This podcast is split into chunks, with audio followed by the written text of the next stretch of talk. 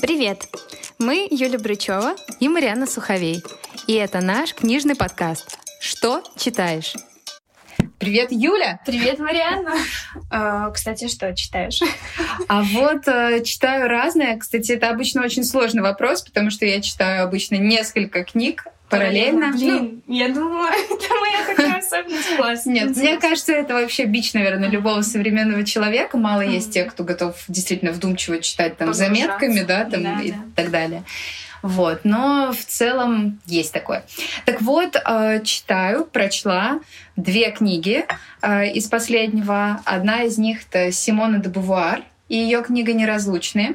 Это самая неожиданная книга Симоны де Бувуар, которая может быть, uh-huh, мне кажется. Uh-huh. А вторая книга, мы тут сразу анонсируем, это книга Ани Эрно, тоже французская авторка, события. Ну, а давайте тогда мы начнем с того, что мы, собственно, представим книги и будем, наверное, по очереди говорить о каждой из книг, чтобы uh-huh. это не было таким перескакиванием, uh-huh. потому что когда не знакома пока еще с материалом, наверное, сложно понять, о чем ну, мы да. тут вообще, о каком одиночестве вы, девочки. Угу. А, начнем мы с Симоны де Бувуар. И кто вообще такая Симона де Бувуар?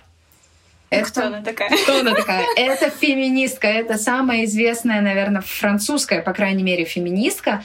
А, я очень не хочу ее представлять через ее мужа. Угу. Точнее, он даже не муж, а просто, скажем, соратник всей жизни. Они никогда не были женаты официально. Вот. Но, тем не менее, да, все этим грешат, все всегда ее немножечко приплетают э, к Сартру. Ну, наверное, да, тех времен вообще такая, да, история. Да, об, обыкновенная, uh-huh. собственно. Вот. А, но она известна прежде всего своей такой просто знаковой книгой, огромным трудом, который называется «Второй пол», uh-huh. который посвящен вообще концепцию женственности, э, концепции того, что гендер это придуманное понятие, да, mm-hmm. очень известна ее цитата о том, что женщины не рождаются, женщины становятся. становятся. И в какой-то степени, наверное, вот эта книга неразлучная, о которой сегодня пойдет речь, она, наверное, тоже немного об этом. Да, и, наверное, в принципе, если учитывать, что это про детство ее, да, то как будто бы это причина в каком-то смысле, да, вообще этих мыслей, мыслей на эту тему и, собственно, о том, как э, в книге описывается, как делали из девочек женщин, какие-то вот эти вот уставы, правила общества, да, то есть мне кажется, там точно она зародилась. Э, жаль, не читала книгу, но ну, Интересно. я рекомендую всем и каждой прочесть mm-hmm. эту книгу, потому что это книга, которая действительно раскрывает вообще сущность э, феминизма и без вот этих вот всяких радикальных mm-hmm. мыслей, да, а просто как бы феминизм о том, что нужно действительно каждой женщине. Mm-hmm. Без ну ладно, флагов. да, сейчас тут кто-нибудь от нас уже переключился, как бы все сказал, ладно, все пока, все с вами ясно. Тогда еще раз привет всем, кто остался. Да, да, да, спасибо, что вы с нами. А, ну, на самом деле, э, Юль права, потому что получается так, что второй пол был написан раньше, чем книга, о которой сегодня идет речь. Вот mm-hmm. книга «Неразлучная» была, так, ну, скажем, оформлена, написана в 1954 году. А Бавуар пыталась сделать какие-то попытки, опять mm-hmm. же, да, она пыталась как-то писать эту историю, она об этом в своей автобиографии рассказывает, она постоянно будет давать своей главной героине, двум главным героиням разные имена, то есть mm-hmm. вот ей очень сложно прийти к тому, что это реальные своими именами. Да, не вообще-то, она про себя пишет, куку, да, да. да. Вот, но в конце концов, лишь в 54 году, уже после второго пола, она все-таки эту книгу напишет. Угу. Но книга так и не выйдет. То есть книга вышла уже после ее смерти, почти 70 лет прошло после написания, и такие вот ее приемная дочь решила эту книгу выпустить. Ну, спасибо ей на самом деле, потому что, ну, если честно, удовольствие было читать. То есть, если не хочется, да, скакать от книги к книге, но если вот так э, чуть-чуть сравнить, то Неразлучные — это прям такое было чтение, от которого было сложно оторваться. Признаюсь, Кайс читала по ночам. Ты была неразлучна с этой да, книгой. я просто не, не могла с ней разлучиться. То, конечно, «События» — это скорее та книга, которую мне хотелось скорее закончить. То есть, э, да, я, я не пропустила ни строчки, но это такое, да, интенсив. То здесь, несмотря на какую-то такую драму, да, она читалась легко, то есть там какие-то вот метафоры, да, я не знаю, там, когда она сжимала листик э, в ладони, вот этот запах мяты представлялся, то есть все равно как-то так обыгрывалось, очень кинестетично, кинестетически приятно. Да, такие немножечко прустовские заходики да, есть да, у нее, да, да. да, там с такими воспоминаниями прошлого. Ну, я соглашусь, что это действительно то чтение, которое привлекает, и особенно привлекает еще, наверное, момент того, что э, осознаешь, что это автобиографический роман. Угу. То есть я признаю, что я до конца ничего практически не знала про эту книгу. Mm-hmm. И как бы лишь когда я уже дочитала до вот конца, самого конца книги, да, а, я поняла, что, ну да, как бы это все как-то for real, uh-huh, да, uh-huh. А, потому что там приведены сноски, там есть фотографии. А, я читала в электронке, поэтому для меня это все было определенным открытием uh-huh, и событием. Вот. Те, кто будут держать а, бумажную версию в руках, то тут, конечно, уже можно немножко подглядеть. Ну да, да там невольно листаю, видишь такую, о, фотографии. Но я, кстати, задержалась сначала, чуть-чуть заглянула, потом подумала, может быть, они как-то в контексте все таки по-другому мне рассмотрятся, потому что первый этот взгляд, да, и второй, то же самое, как с обложкой книги тоже интересно посмотреть на нее до и после, да, это две, две разные, два разных восприятия. Еще ты сказала про в конце-конце книги, да, и она действительно интересна, потому что есть ощущение, что у нее два конца, то есть есть конец истории, да, но как будто, вот я думала вчера об этом, что она как бы и все книги свои э, пишет, продлевая вот эту жизнь, Зазе, да, Андре в книге, как она упоминается. И даже в этой истории она как будто бы не решилась закончить просто вот историю на таком печальном какой-то каком-то конце минорной ноте, вот этих вот розах красных на белых, да. И вот дальше идут их письма, и она снова как будто бы жива, да. Я не знаю, мы нормально, что мы спойлерим о том, что кто-то умирает? Ну, э, мне кажется, Сложно эта информация обсудить. есть mm-hmm. и на самой книге, mm-hmm. где-то, mm-hmm. наверное, в аннотации, поэтому я не думаю, что это очень сильный такой спойлер. Mm-hmm. Ну, да, сори, если вдруг кому-то это испортит чтение, но тут невозможно как бы не обсуждать это. Да. Да, да, то есть а, мы сейчас так а, резюмируем немножечко, о чем вообще эта книга Комана, чтобы ввести все же в курс дела. Mm-hmm. Это книга о двух подругах, mm-hmm. собственно, Симоне и ее подруге Зазе, Элизабет, на самом mm-hmm. деле ее зовут. В книге они представлены под вымышленными именами, mm-hmm. под именами Сильви, это сама Симона, и под именем Андре, mm-hmm. да, как сказала Юля. Собственно, все имена в книге изменены, а, ну, таково было желание самой Симоны де Бувар. А, интересно, я когда читала а, какие-то вариации ее на тему, вот что она хотела, да, вообще написать. Она там mm-hmm. много чего придумывала, пыталась как-то менять историю.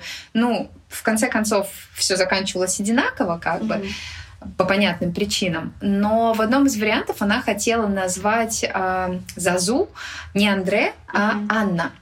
Интересно. Анна, вот если обращаться все-таки к библейским каким-то да, мотивам, ну, это созвучно с ней, конечно. Хотя вот если как раз-таки говорить про звук именно, да, то Анна, она как будто такое очень мягкая, а в Андре все-таки была вот эта вот э, диковинка такая, да, то есть не была такая дикость, несмотря на всю ее э, внешнее проявление сдержанное, то есть чувствовалось, что в ней вот есть этот огонь, который, собственно, да, и притеснялся снаружи. Ну и, наверное, Поэтому это... Андре, вот этот арре, Да, да, есть что-то еще французское, да, такое, представляешь, фрикативное.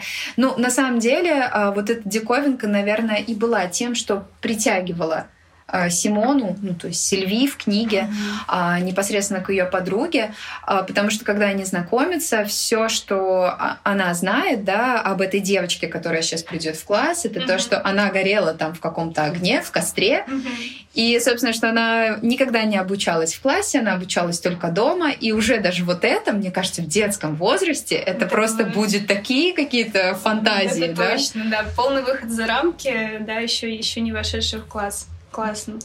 И кроме того, а, вот в книге, в начале книги много упоминается, что Андрея, несмотря на какой-то общий конформизм ситуации, они учатся в католической школе, они, собственно, там и знакомятся, угу. А Андре, она непокорна, она не робкая, она сама так и говорит, там, да. э, монахиня, да, которая у них преподает, она говорит, а я не робкая, я не робею.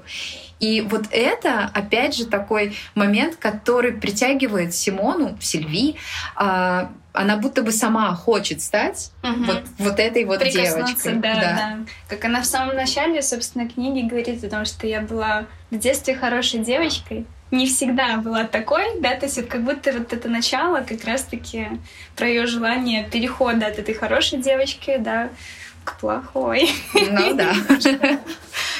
Так, ну а вообще стоит, наверное, упомянуть э, тот контекст, в котором существуют сами девушки. Э, это, во-первых, католические семьи. Э, обе они из католических семей, где, правда, у одной из них, у Сильвитера Симоны, э, отец там не слишком-то верует, да, мать верует вроде как просто потому, что так принято. А вот у второй, у реальной Зазы и вымышленной yeah, Андре, совсем другая история. Ой, да, совсем другая история. И Интересно, кстати, что когда Сильви смотрела на Андре первыми вот этими глазами знакомства, она видела в нем много свободы, да, вот это вот проявление инаковое, как это, одна домой там, да, и какие-то вот непокорность там, какие-то ее ответы. А по итогу оказывается, что в своей семье, да, в жизни она более не свободна, чем сама Сильви, да. Это вот тоже интересный такой был.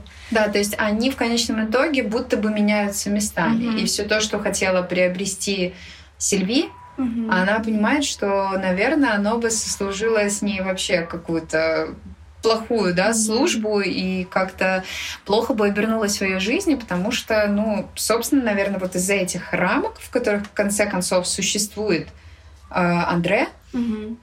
Андрей погибает. Да. Почему-то вот пришла эта метафора с узкими платьями, потому что э, на самом деле обратила внимание, что довольно подробно описываются наряды, да, то есть там уделяется значение вот нарядам. И, собственно, вот это оставленное платье в шкафу, да, для Сильви, когда она приезжала в гости. То есть вот там как бы уделялось очень много значения внешней форме, внешнему проявлению, да, и, к сожалению, зажималось туго то, что внутри. А, да, мне кажется, тут еще очень а, характерен пример а, подарка на день рождения Андре, когда а, Сильви хочет подарить что-то такое особенное, mm-hmm. и она решает шить сумочку. Хотя она не особо любит шить, и да, ей вообще да. это не и очень сумочки. нравится, и сумочки, и вообще ее это не интересует, она девушка более серьезная. Но она решает, что она сама по каким-то там выкройкам сошьет ей эту сумочку из дорогого материала. Они mm-hmm. с матерью выбирают все самое лучшее, все самое красивое. И вот она приходит на день рождения, вручает ей эту шикарную, действительно хорошо сделанную сумочку, упакованную в шелковую бумагу и перевязанную лентой. В общем, все действительно очень привлекательно. И видно, что Андре радуется, mm-hmm. и там даже она допускает какой-то такой эм, фразу, что мы бы, наверное, расцеловали друг друга. Если да? бы не присутствие родителей в этот момент. Да, да, и то есть вот это опять же, да, такой момент сдерживающий, что как бы поблагодари мать Сильви угу. за вот этот подарок. Это да, ведь очень составило ей труд, да. Угу. И то есть вот этот момент, когда тебе нужно Э, как будто бы осадить всю радость от происходящего, uh-huh, uh-huh. как будто бы остановить это. Но на самом деле это ужасно. Да. То есть радоваться как будто бы запретно. И ну, э, я, кстати, еще читая э, другую книгу Симон де Бувар «Зрелость», я прочла не так много. Это вот конкретно мемуары, уже mm-hmm. без э, замены имен. Э, там есть такая цитата в самом начале книги, и мне она очень пришлась по душе. Я считала нелепым носить по воскресеньям более дорогую одежду, чем в будние дни. Отныне для меня все дни были праздничными. Mm-hmm. То есть, опять же, вот этот выход из того, что ну, нужно быть удобным, нужно mm-hmm. быть красивым только когда это можно, да, нужно говорить да. какие-то правильные вещи и не говорить то, чего не следует. То есть приспособиться. Вот там была фраза в книге «Приспособилась» про то, что мать, собственно, Андре, которую тоже выдали замуж не по ее желанию и воле, а, там упоминалось, что она несколько раз отказывала своему жениху, но все-таки пришлось приспособиться. И вот эта вот надломленность ее личная, как будто бы не знаю, подсознательно или осознанно, да, то есть, но у него самой не было вот этого примера свободной любви, да, и к жизни даже. Даже, мне кажется, тут не только про речь про мужчину, а в целом про вот эту вот любовь, которую можно транслировать, быть неудобной, быть собой. И, конечно, также она воспитывала и свою дочь. Интересно получается, что Сильви, то есть Симона, видит мать Андре, вот эту мисс, э, мадам, uh-huh. мадам Галар, она видит ее как некоторое такое ну, местечковое зло, что ли. Uh-huh. То есть она выстраивает повествование так, что мы сначала видим такую добродушную мать семейства, которая разрешает своим детям, а у нее там шестеро дочерей, uh-huh. да, и что-то вроде Дети, трое сыновей. Да, да, да. Ну, в общем, Хотя много тоже детей. Перепутанный факт, потому что в реальности их было даже, по-моему, девять, uh-huh. а в книге меньше а усилий. Ну, короче, да, то есть... Да, то есть их, их очень много, много да. вот. И что она им позволяет практически все.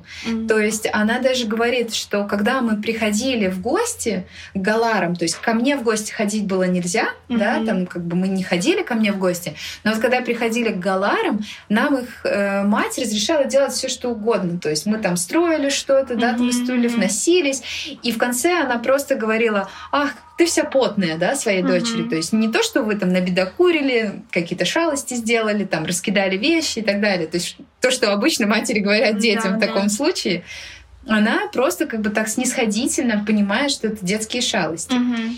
И в этом всем Сильвии видит как будто бы ну, намеренное желание закрутить гайки потуже, попозже. Uh-huh. То есть как будто бы такой метод пряника и кнута. Опять-таки, это про форму и содержание, да, что формально, визуально, как будто бы много вот этой свободы, но она как будто бы вот из-под тяжка да, немножко какими-то вот такими невидными методами, как вот то же самое, когда там был этот э, обед, да, на природе, как Андрей сказала, что тут под шумок планируется около 10 свадеб. И вот такое есть ощущение, что вот там очень многое делалось под шумок. То есть визуально это, да, пиры, красивые платья, делайте, что хотите, но это ложное такое ощущение. Да, и я вот не помню, мы вообще упомянули, в какое время идет. Э... Нет, не упомянули. Все, да. А это очень зря. важно, да, зря, потому что девочки знакомятся во время Первой мировой войны. Mm. Они находятся в Париже. А, несмотря на то, что военные действия относительно близко. А, но они живут в Париже, то есть описан такой достаточно серый Париж, но, однако, этому не уделяется много внимания. Она лишь там упоминает, что бреши шоколадом заменили, да, какие-то такие скудные пайки, там, что-то да, вроде да. сухого печенья. И еще вот там была фраза, я даже выписала о том, что война и религия укротили меня. Да, то есть вот такой был момент, но это буквально единственная такая негативная прям коннотация этому времени. Закроем окно. А может быть, это саундтрек. Что читаешь?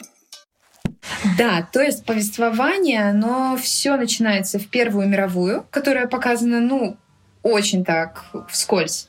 Угу. Точнее, она даже не показана, да, ее обстоятельства, условия, скажем так, для мирных жителей.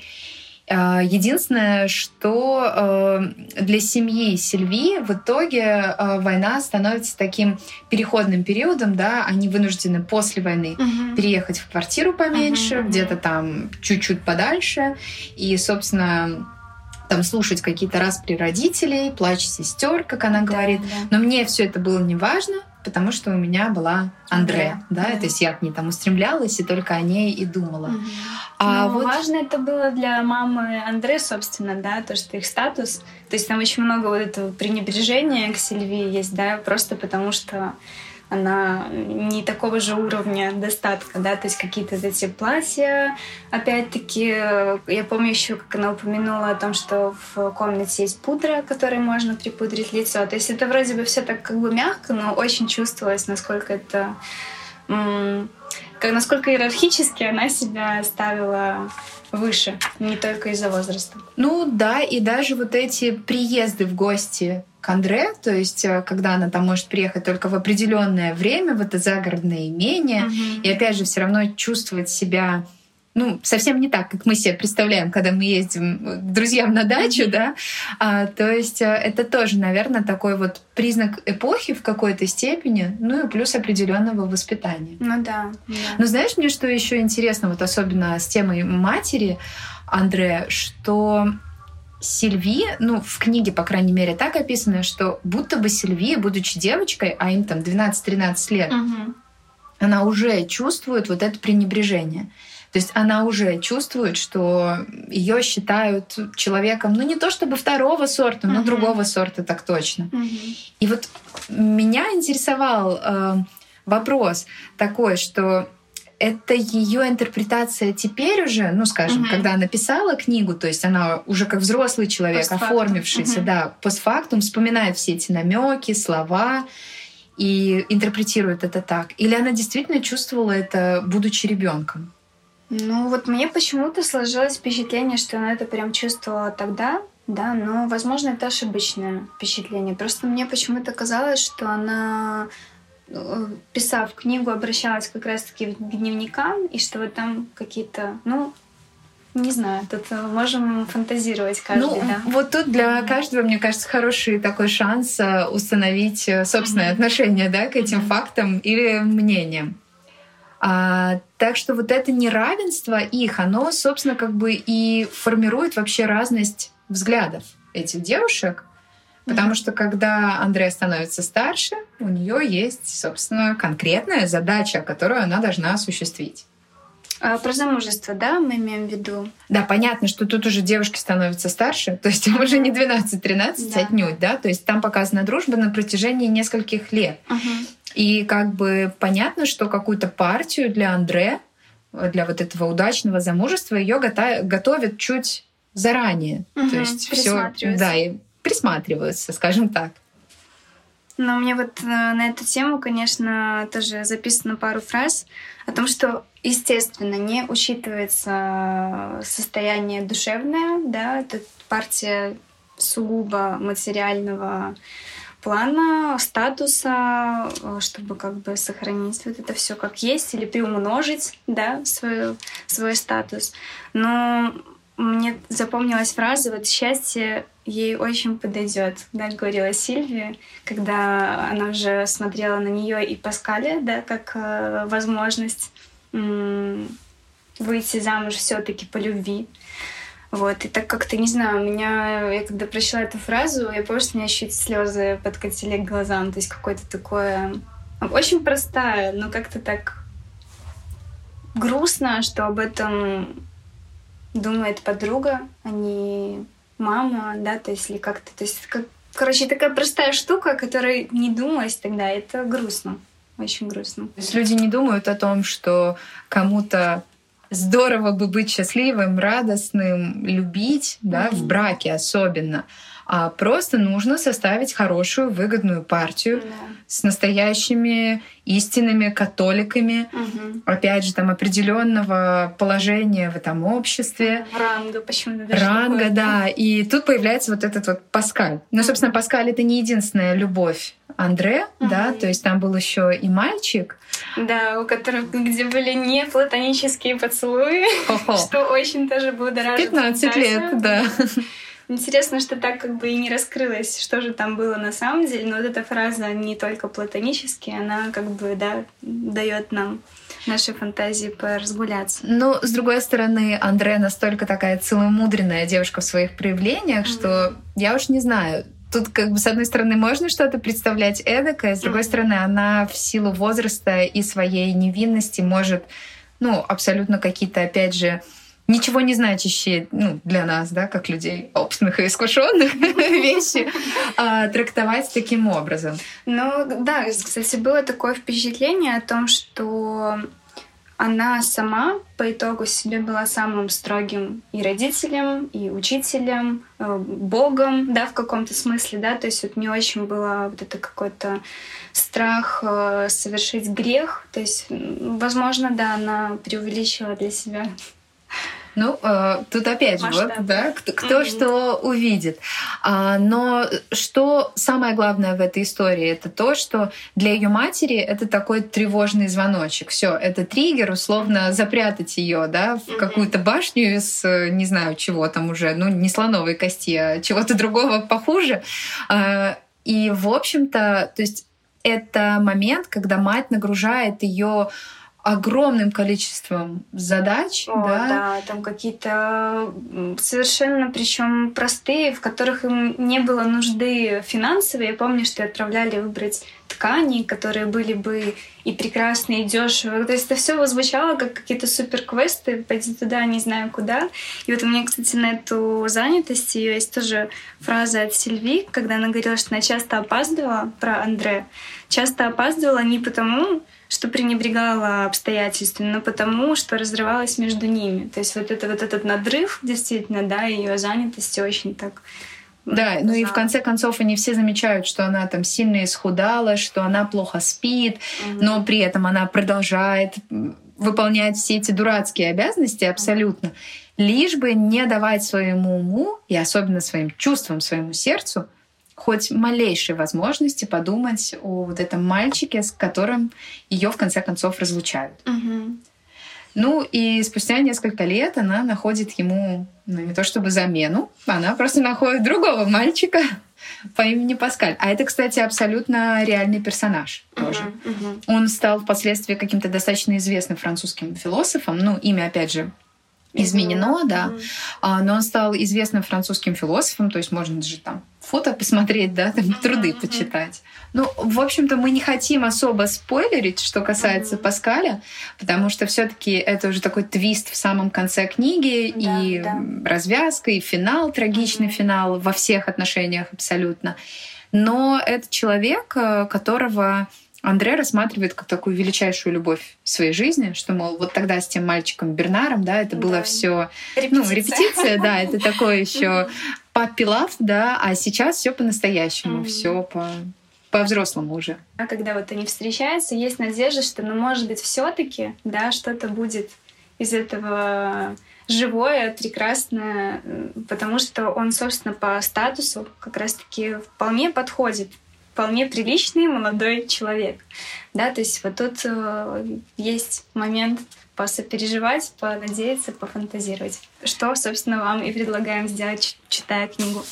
Да, и единственное, что тут хочется, наверное, сказать про вот эти отношения, это то, что в конце концов, как мне кажется, ни один человек, который, ну, вроде как бы наречен быть самым таким близким человеком для Андре, ну, я имею в виду мать и, э, соответственно, вот ее возлюбленного Паскаля, ни один из этих людей в конечном итоге не думает о ней самой. Да, да. Все думают лишь о себе. Угу. Еще была тоже интересная фраза от нее о том, что неужели я всю жизнь обречена бороться с теми, кого люблю.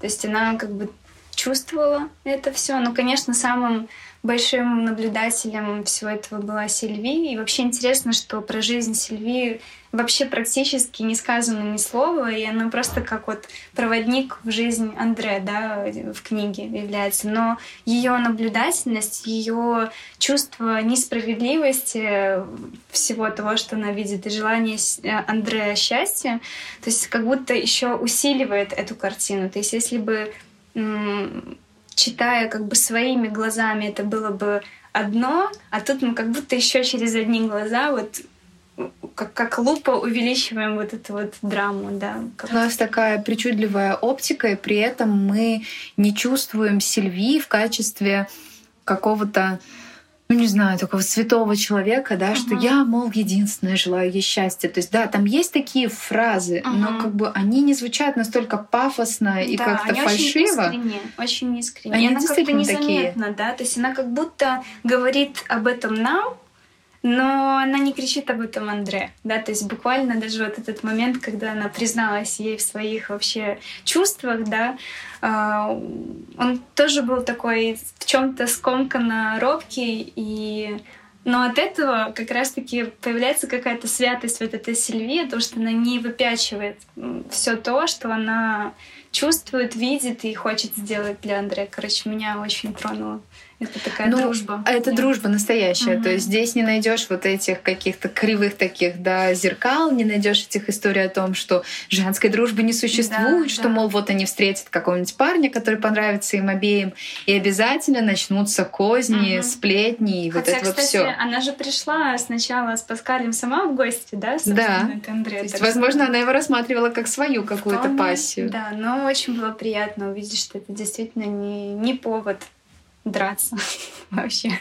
Да, то есть это роман, а, скажем, все-таки роман, мне да, кажется, да. несмотря на небольшую свою продолжительность, о настоящих человеческих отношениях, о дружбе, которая не запятнана вообще никакими другими чувствами, кроме чувства сопереживания, угу. кроме какой-то симпатии. Даже любви, я бы сказала. И любви, да. да. Такой вот, которая какой-то вот такой новой для меня даже любви, я бы сказала. То есть я читала, и я мыслила о том, вот как это. Это не любовь какая-то такая вот чувственная, это не страсть человека к человеку, то есть у нее нету к ней вот этого, да, прям вожделения, да? да, да, то есть это вот такая какая-то чистая, искренняя, ну, любовь. Вот я себе решила, что это все таки любовь.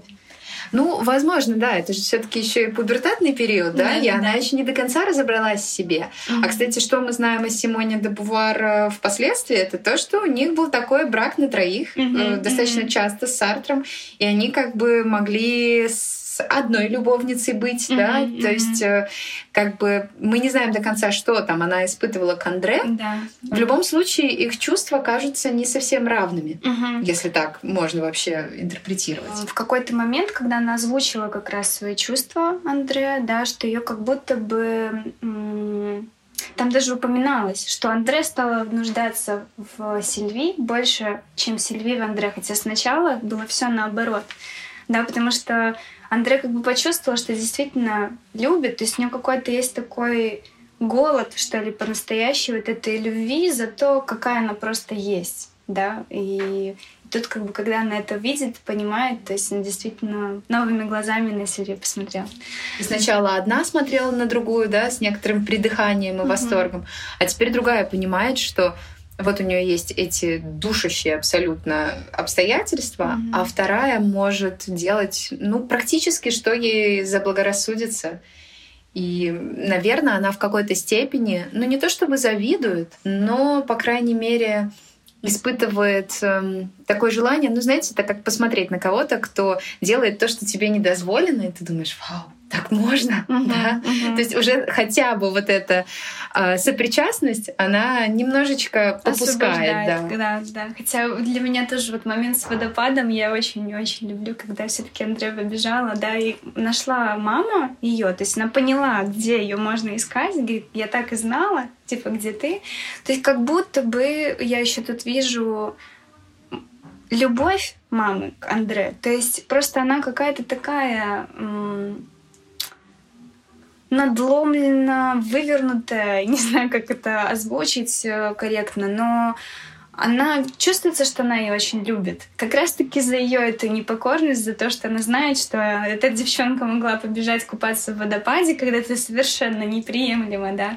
Ну, как будто она через нее тоже как бы вступала в контакт со своей юной, вот эта девушка, которую в итоге это, да, надломили. Но вот эта любовь, она все равно чувствуется, но побеждает другое. Да, побеждает долг. Угу. Ну и в какой-то степени, мне кажется, мы не можем ее осудить за это, угу. потому что она мать семейства, у нее действительно много дочерей. Угу. И для женщин того времени на самом деле это всего лишь, ребят, сто лет назад. То есть Вау. речь идет о начале 20-х вообще-то. Угу. И для того времени, на самом деле, опять же, участь у женщин, ну, не такая уж разнящаяся. Пойти в монастырь да, и заняться, или да, или замуж и да. все. То есть и поэтому она понимает, что, ну, в любом случае ее дочери, наверное, будет лучше стать, как и ей, самой матерью семейства и хотя бы в этом найти, да, себя, ну, вести хотя бы светскую жизнь, нежели пойти в монастырь. То есть ну, я, наверное, не могу ее осудить за это, хотя мы видим, что, по сути, она проделывает со своей дочерью все то же, что проделали когда-то с ней. И как раз-таки изнутри могла бы, казалось бы, понять, насколько это больно, болезненно, да. особенно с характером Андре, потому что, ну, есть девочки, ну, хорошие, которые вот они вот как-то вот ну, более покладистый, что ли, да, характер. Хотя не знаю, опять-таки, когда начинается эта покладистость. Ну, хотя даже как старшая сестра mm-hmm. э, Андре, Малу, да, да, она в принципе, там где-то немножечко взбрыкивает, угу. но в итоге соглашается на то, что ей мать уготовила. Да, а тут такой темперамент, и это как бы особенно не свойственно как будто ее природе, потому что это водопад, это огонь, это вот это вода, это эти красные розы. Ну, конечно, на моменте красных роз не будем, да, наверное, озвучивать, но мы... я просто разрыдалась. Мы не озвучили даже самый главный спойлер. Это то, что делает с собой Андре. Мы не будем говорить, что но она некоторым образом, опять же, влияет да, на все эти обстоятельства. Да. И, опять же, она очень просто об этом событии пишет, угу. но если себе представить вообще... Ну, вообще-то жутко. То это жуть. Добавляет да. красного. Да-да-да. да, то есть... в жизни. Ну, если честно, а, можно бесконечно... Я могу бесконечно говорить об этой книге, потому что меня она как-то сильно затронула, наверное, какие-то личные мои, да, то есть я себя в чем-то нашла, да, в, в Андре, наверное, мне очень она откликается, и, ну, я уже не буду устраивать здесь личную исповедь, но, в общем-то, могу говорить вечно. Но, наверное, можем перейти, да, и к второй книге. Что читаешь?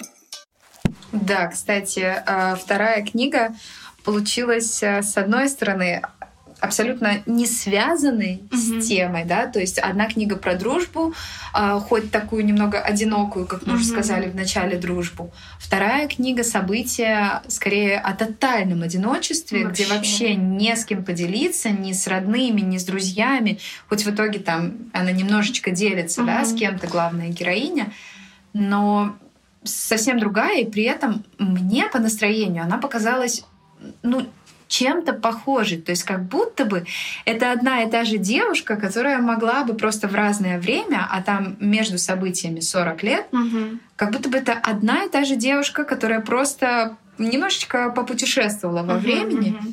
и совершила то, да, чего еще выходящее за рамки общества, да, принятого в те времена. Но, кстати, вот а, Еще вспомнилась одна фраза, которая объединяет, как по мне, эти две книги. А, в конце а, папа Андре говорит о том, что мы были лишь орудием в руках Бога.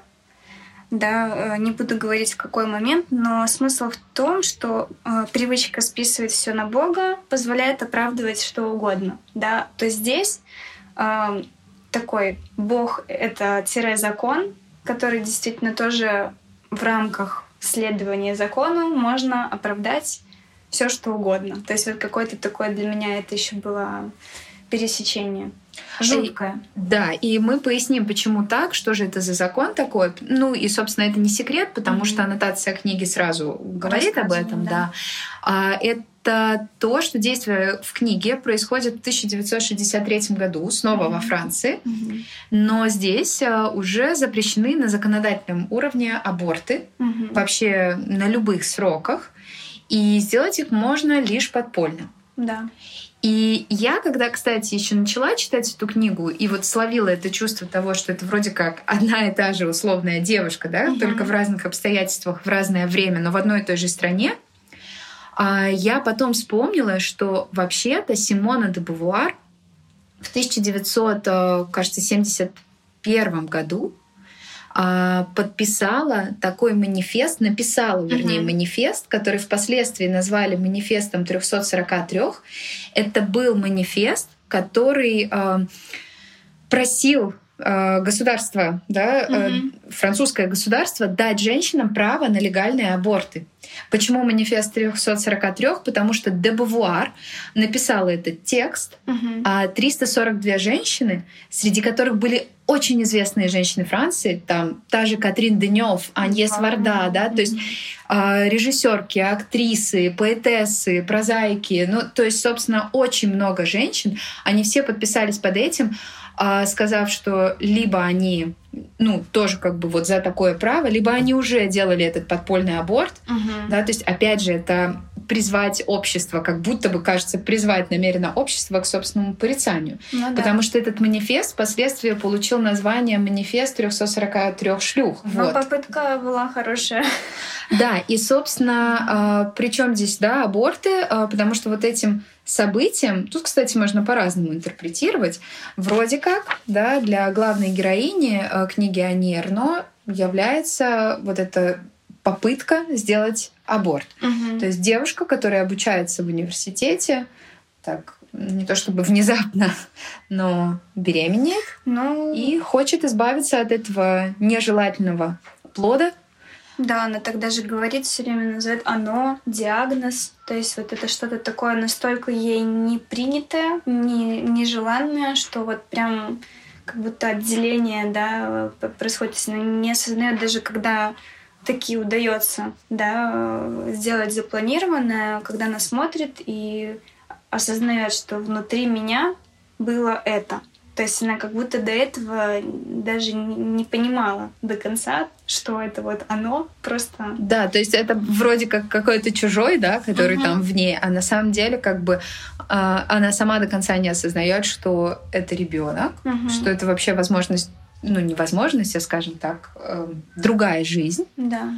Э, но она ее никак не хочет, поэтому всякими способами пытается избавиться mm-hmm. от этого. Любым путем, да. Э, э, это очень такая ну не то чтобы жуткая история, на самом деле э, читать об этом нужно, наверное, даже для того, чтобы просто понимать, что в нашем мире до сих пор существуют такие страны, где, да, где аборты запрещены. С такой проблемой. И э, в принципе, еще на меня произвело очень сильное впечатление то, что сейчас ведь по медикаментозным показаниям, да, mm-hmm. э, или даже без них, а просто по желанию женщины, э, аборт делают там до 12 недели, да. когда это еще ну, действительно не плод, mm-hmm. да, а просто, скажем, Образование. Да.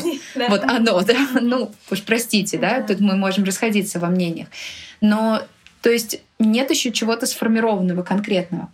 А в итоге то, что ей приходится пережить, она проживает половину беременности. То есть ну, да, она да. выдерживает там до 20 а то и больше недели. Ага когда у нее действительно уже есть ребенок внутри ее. И это настолько страшно. Вообще, я, если честно, мне прям физически бывало больно. То есть это я читала, и я, я была рада, что у меня есть короткое время для того, чтобы прочитать эту книгу, потому что, наверное, при других обстоятельствах я бы часто откладывала ее, но в то же время я рада, что я прочла ее за короткий период, и как бы вот это прошло, да, то есть какой-то вот такой ну, сложный момент, и в то же время я рада узнать эту историю, потому что это то, с чем сталкиваются, к сожалению, и сейчас, да, в некоторых странах женщины и тогда, и это, конечно, важно, важно знать, мне кажется, то есть как-то такая инициация, как и сама героиня проходит инициацию в течение книги, как бы и про Чех это, ну, тоже такая да, мне, событие. Да, мне кажется, событие. что когда читаешь э, и когда представляешь еще все это, это, знаете, как у Земфиры там, я стала старше на жизнь. Вот да, примерно вот да. так. То есть О.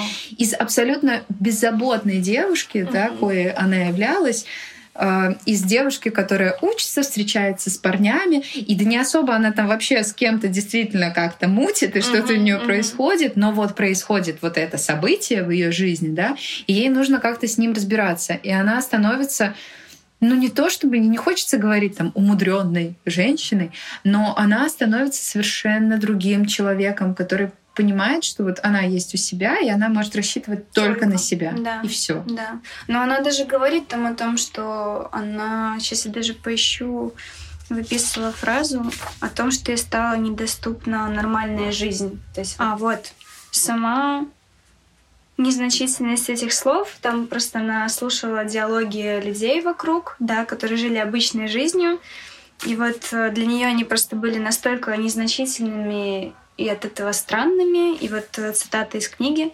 «Сама незначительность этих слов имела для меня ужасный смысл. Я исключена из нормальной жизни. Эта дистанция огромная. Ну, жутко. Да, при том, что она пишет ведь достаточно отстраненно. Она да. пишет об этом спустя, наверное, 40 лет, да? Угу, То есть, угу. собственно, как и Бувуар. Это не сразу же какая-то рефлексия. Угу. То есть, понятно, на основе дневников, каких-то записей. Но она пишет об этом спустя много лет, а, заявляя нам, что она имеет право на эту историю, раз уж она с ней произошла. Угу. И все равно в этом, в этой отстраненности, в этом таком достаточно холодном повествовании столько боли. Очень, очень, да. Что я даже не представляю, как бы это могло быть иначе, если бы она писала это все сразу. Какое-то есть ощущение, что вот в тот момент она настолько и отделялась что ли, да, то есть как будто вот это неосознавание того, что внутри ребенок, вот название это оно, какой-то такой транс, очень трансовое э, считывается состояние. Наверное, в тот момент она и не смогла бы, если бы она это все описала, ну это, это просто разрыв, да, какой-то. То есть, наверное, я предполагаю, это моя фантазия, что в тот момент она как раз-таки отделилась да, от себя, от мира, и вот как-то ушла в какое-то такое вот трансовое состояние, и только потом, переосмыслив, вспомнив, ну, возможно, как бы она и прожила эту историю сама, когда писала эту книгу. Ну, есть такой вот. Да, ощущение. наверное, это как такой посттравматический опыт, да, да который да. нужно прожить, пережить, чтобы хоть как-то от него избавиться. Вообще, да. да. Если вообще это возможно угу. в данном случае. Вообще удивляет в книге очень многое на самом деле. А, начиная от вообще всей этой истории, потому что, ну, во-первых, ты не каждый день читаешь книги на такую тему. Ну да. Во-вторых, а, ну, это дела давно минувших дней, и кажется, что сейчас тоже все невозможно. А с другой стороны, мы знаем, да, что там даже что в соседней Польше как да, бы да. все возможно. И бывает всякое. Но э, меня поразили еще отношения вот такие интерперсональные. То есть я понимаю, почему она не может рассказать об этом каким-то близким подругам, но может рассказать случайным людям, uh-huh. да, это как такой эффект случайного попутчика, да, да там да. В, в поезде где-то. Здесь понятно. Но она ведь в конце концов встречается с этим парнем, от которого у нее этот ребенок. Да. И они даже едут на лыжах кататься вместе. То есть это настолько дико, да, да. она носит нежеланного ребенка от него, она пытается избавиться от него, она рассказывает этому парню об этом. И он Причем такой... тратит половину суммы, которая предназначалась, собственно, для аборта, да, то есть... Да. Э, и он такой, а, поехали на лыжах покатаемся с другой парой. То есть они едут вчетвером. Угу. И это супер странно. Да. Ну, как будто вот действительно есть вот это отделение, да, типа ситуация и жизнь. То есть вот есть вот это вот какая-то грань между ними, и вот в книге они как бы встречаются, но да, это то есть понятно, что это ни к чему не ведет, да, то есть и что они там понимают, что абсолютно это такой разные жизни у них вообще, а теперь тем более. Вот, но мне показалось это очень странным. И еще, кстати, я нашла, что есть э, такой фильм 21 -го года, который получил там какие-то европейские награды mm-hmm. даже. А его сняла женщина-режиссерка, да, и, собственно, он не очень большой, как и сама книга, книга крохотная. И он посвящен этим событиям. И, с одной стороны, интересно, с другой стороны, мне кажется, жутко травмирующе, потому что все-таки там, наверное, будут показаны все эти события, которые описаны в книге. Уже одного ну, описания да, достаточно. с одной стороны, интересно, как это можно показать, с другой стороны, абсолютно, абсолютно неинтересно и не хочется знать, да. Да, и вот опять же можно посмотреть кино, да, если вы не готовы читать книгу, потому что мне кажется, что кино это все-таки немножечко более опосредованный опыт, нежели ну, прочтение. Может. И мне кажется, все равно какие-то моменты ну, не будут показывать э, как-то чуть-чуть бережно к зрителю, а фантазия не всегда бережно. Можно представлять ее. Ну и автор с нами как бы тоже не особо бережно обращается, да. потому что она описывает все в мельчайших подробностях, угу. когда наконец-то ей удается как-то ты хорошо подметила, сделать запланированное. Да. Вот. И сам вообще этот факт, да, того, что ей нужно идти к этой вот акушерке, искать какие-то способы, что все не получается с первого раза. Mm-hmm. Это все настолько жутко, и что на самом же деле она могла умереть. Да, да. Вполне вообще реально она могла умереть, если бы никого не оказалось рядом в тот момент. Угу. И даже есть момент, когда она попала в итоге в больницу, да, уже после того, как э, вот кровотечение пошло, и там был момент, когда врач который тоже студент, да, и он как раз там был интересный момент, опять если к статусам вернуться, что он не знал, что она студентка, и как бы равная ему обращался с ней, э, ну, не очень, скажем так, и что она в тот момент думала, что он действительно может бросить меня умирать. Это прям вот цитата из книги. А, вот эта полная беззащитность какая-то, да, беспомощность, это очень-очень страшно. То есть и событие само жуткое, и вот это вот ощущение и одиночества, и беспомощности, ну там столько, конечно, клубок просто чувств. А, и в итоге же этот студент, врач, говорит на следующее утро, что почему же она мне сразу не сказала, что как бы мы равные, угу. что она тоже студентка потому что она там говорит, что он наверняка принял меня за работницу да, какой-то фабрики, да, вот что-то да. такое, но не за студентку, вовсе не за нее. Угу. И тоже, ну, неужели оказание помощи, тем более медицинской помощи, может зависеть вот так отличаться от да. таких моментов? И там еще было забавно, что она почувствовала, что он сожалеет, и сначала на доли секунды она подумала, что ему жаль, что он с ней так обращался, но она очень быстро поняла, что он жалел только из-за того, что она другого статуса, как бы, да, оказалась. То есть это тоже такая была ремарка. То есть мне кажется, что прочитав эти книги, возникает только одна мысль которая, конечно, вообще в данных обстоятельствах нашей жизни кажется, с одной стороны, очень дикой, mm-hmm. э, вспоминая, да, что происходит Контекст, вокруг, да, да. Но как хорошо, что мы, женщины, не живем в те времена. Да. Потому что это страшная жизнь, где ты ничего не решаешь. И ведь даже думая о том, что вот в 1971 году Симон де Бувар пишет этот свой манифест, да, который подписывают э, другие французские женщины, а, при этом есть ведь обстоятельства того, что уже в 1968 году была изобретена противозачаточная таблетка. Угу. И как бы эти таблетки можно было принимать, но при этом французские доктора утаивали эту информацию, не хотели ее выписывать. Uh-huh, uh-huh. То есть, несмотря на то, что вы уже могли как-то помочь этим женщинам, вы все равно не хотели этого делать по каким-то собственным причинам. Ну, закон, да, вот тоже одна из фраз о том, что люди судили по закону, но никто не судил закон. Да, то есть э, вот какая-то такая беспомощность еще просто человечества перед законом. Ну, ладно, это уже другая тема а, и перед избранными людьми да, этим законом. Да. И, собственно, надо тут, конечно, добавить ведь хоть какой-то луч света, да, пустить, что в 1975 году, благодаря этому манифесту 343, угу.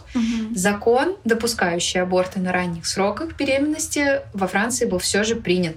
Угу. То есть э, вот опять же, ну как-то делайте, да, делай, что должен, и будь что будет. Угу. То есть благодаря участию других женщин, тому, что они осмелились, тому, что, кстати, спустя несколько лет еще и открытое письмо докторов вышло, которые угу. тоже свидетельствовали о том, что угу. да, мы делали аборты нелегально. Ну, то есть это вообще страшно, да, наверное, ну, да, так за это признаться. Же сроки, да, то есть, Конечно. в принципе, закон был строг кому? К тем, кто делал, э, как бы к участникам с обеих сторон этого процесса, так, процесса да. да. Если вдруг человек знал тоже, то есть там любой свидетель, как бы все карались э, строго. Ну и, наверное, завершим мы. Вот я открыла последнюю страницу книги «События», угу. и там такая фраза. На платформе станции Мальзерб я поняла, что возвращалась в проход координат, веря, будто со мной что-то произойдет. Проход координат — это то место, где, где собственно, все произошло. Да, угу. где она прощается, скажем, с прошлой жизнью, да, угу. и отправляется в жизнь другую, новую, неизведанную, и куда она ходит, проживая вот то, что она вспоминает спустя 40 лет. Угу. И ну, тут, наверное, такая просто куча вопросов, да, невыраженных. Поступила бы она так же? Поступила ли бы она изначально так же, да, там, вступив в связь с этим юношей? Да. И, наверное, это о том, что мы все проживаем жизнь, которую ну, мы можем прожить в данный конкретный момент. И как бы будь что будет. Ну, мне тоже откликается, что, не знаю, может, это звучит где-то и пафосно, что нам дается как бы такая жизнь, которая нам по силам. Ну, то есть мы ее сами создаем в каком-то смысле, сами несем. И как и в первой еще книге, если вернуться, тоже говорилось о том, что нету тяжелой судьбы, что точнее не судьбы, там говорилось про счастье, зависит от твоего отношения к обстоятельствам. Поэтому ну, собственно, каждый из нас, каждый из нас вольны сделать выбор. Угу. И это уже другая книга, выбор. Да. Вот, но о ней мы сегодня не будем. А, но да, каждая из нас вольна сделать выбор той жизни, которую мы хотим жить, и интерпретировать события и то, что с нами происходит, mm-hmm. тем образом, каким мы хотим их проживать. Uh, у Дебувар есть такая фраза в самом начале «Неразлучных» о том, что ее отец говорит о людях, которые не верят, что война скоро закончится. Mm-hmm. Он их называет пораженцами. Uh, и он говорит, их всех надо расстрелять. И она говорит, что неужели можно расстрелять людей за то, что они думают иначе? За то, что они действительно так чувствуют, они боятся. То есть да. он хочет расстрелять их за то, что они боятся. Ну что ж, ничего не бойтесь. Да, и не бойтесь, формируйте свою жизнь, выбирайте свои события, свое отношение к событиям. И книги нам в этом помогут. Ура! А ты что читаешь?